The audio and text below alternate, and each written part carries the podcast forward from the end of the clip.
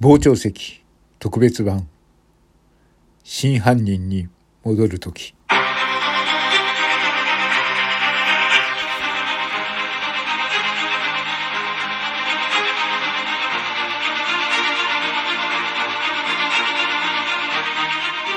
皆さんこんにちは。UBS ラジオです。本日は12月19日。普段でしたら生放送でお送りしています。この傍聴席今日はこの収録版で特別に配信をしたいと思います、えー、初めてお聞きになるという方も、えー、こちらの傍聴席裁判で行われたルポ事件の真相に迫る番組です、えー、初めての方もぜひお耳を傾けていただければと思います。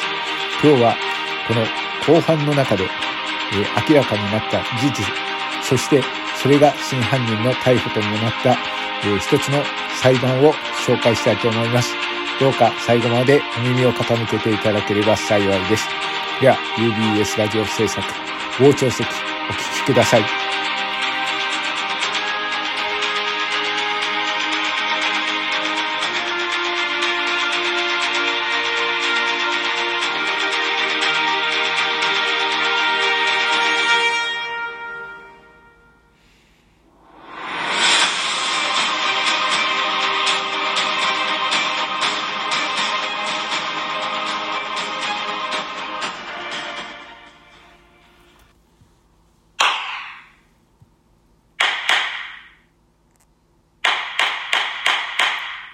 それでは裁判を始めます。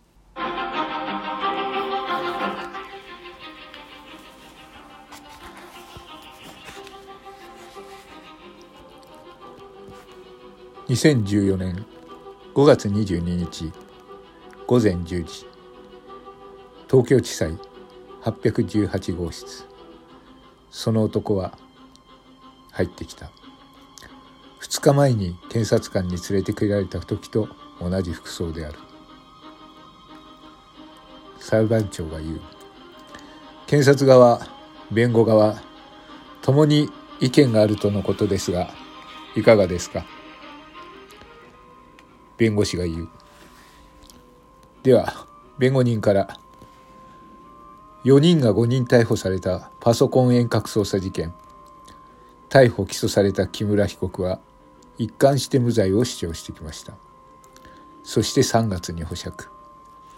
だが前回の公判があった5月16日から事態は劇的に展開をする。公判の最中に真犯人から報道各社へのメールが届いたのだ。木村被告は送ったのは私ではない。裁判を終わりにしてほしいと主張。しかし19日検察が送信者は被告自身と特定。これが報じられると木村被告は突然失踪しました。弁護人その日の夜電話がありました。死ぬ前に先生に詫びないといけないと。翌20日の朝迎えに来た弁護人に全ての罪を認めた。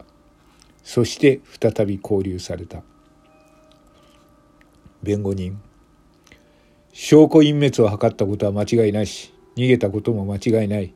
罪状認否を訂正したい。検察官こちらとしてもそうしていただきたい。裁判長被告人は前へキョロキョロしながら被告人は証言台に立つ。裁判長が言う。起訴された10件について認否は被告。全部事実です。裁判長その通りで間違いない。はい。裁判長付け加えて言いたいことはいえないということですか？はい。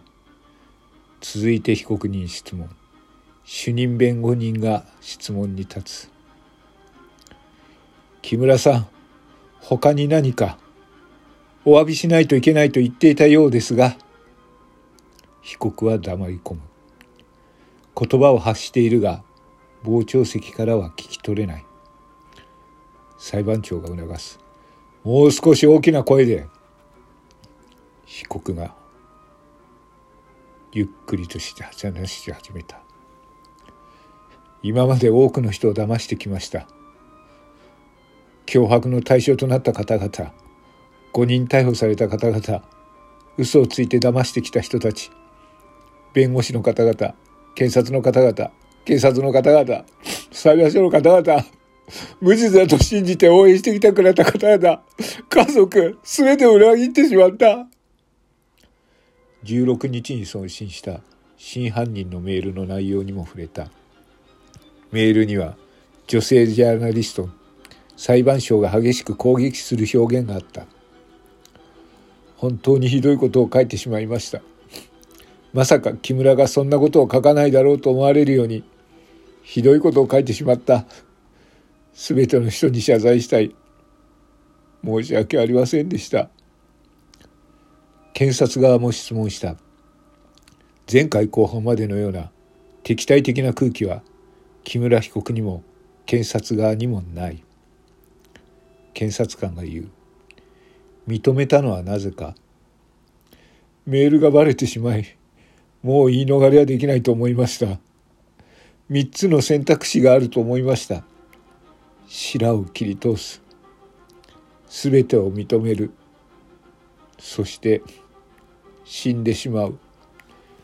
この3つを考え死のうとして山の中で首を吊ろうとしたり電車に飛び込もうとしたりもしました。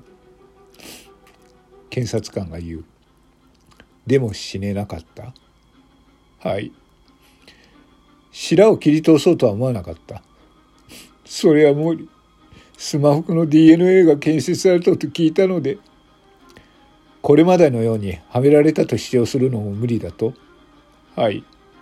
再び主任弁護人が質問に立った。メールの送信がバレても一連の遠隔操作事件は自分ではないということもできたのでは？スマホから犯人にしか知らないパスワードでログインしてしまいました。それはもう無理だと思いました。はは。言い逃れはできないと。はい。被告人質問は約7分で終わった。今後5人逮捕された被告者への証人喚問も見込まれる。弁護人が裁判所と検察側に願い出た。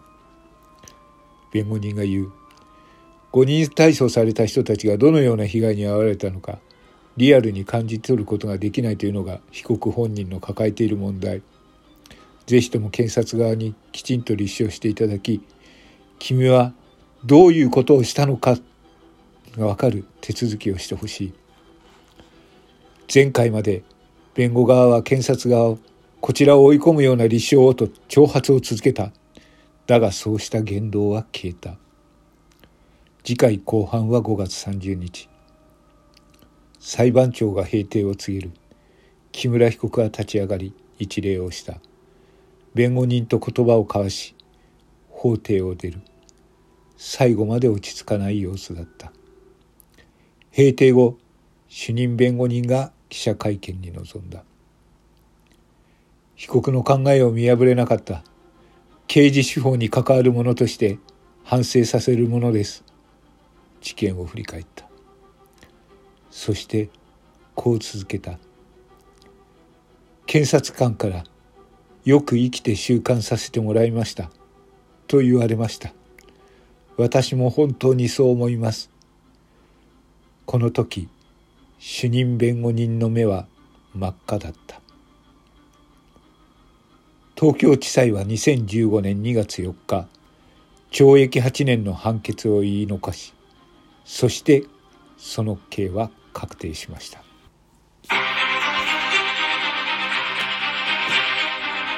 いかがでしたでしょうか？これは、えー、2013年から14年にかけて起きた、えー、パソコン遠隔操作事件、えー、世間をかなり騒がした事件の、えー、裁判の顛末をお聞きいただきました。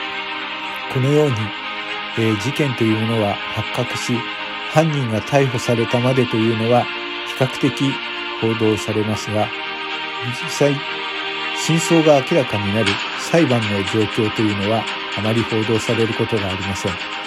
えー、この UBS ラジオでは、えー、その裁判、その事件の真相は本当はどうだったのか、犯人の心理、そして被害者の憤り、そして事件に関わるまでの過程、そういったことがわかる裁判という場でのルポを通して裁判のレポートをお送りしています。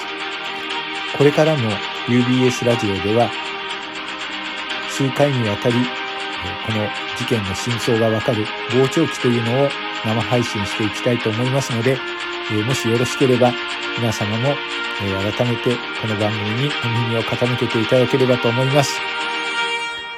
はい。そういうことで年末になってまいりました。えーね、新しい年を迎えるのに、えー、どうか良いお年を迎えるためにも、えー、人の悪意というのは見えないものです。そして、えこの世の中、どうしても悪意というものは存在します。そういったものに絡め取られないためにも、えこういった事件の、えことを参考にして、え自分は被害者にならないという意識を持って、え皆さんも生活していただきたいと思います。それではお聴きいただきました UBS ラジオ傍聴席ありがとうございました。来年もよろしくお願いいたします。それでは、えまたお会いしましょう。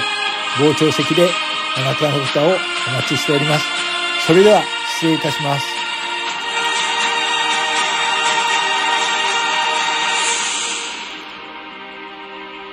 傍聴席へようこそ。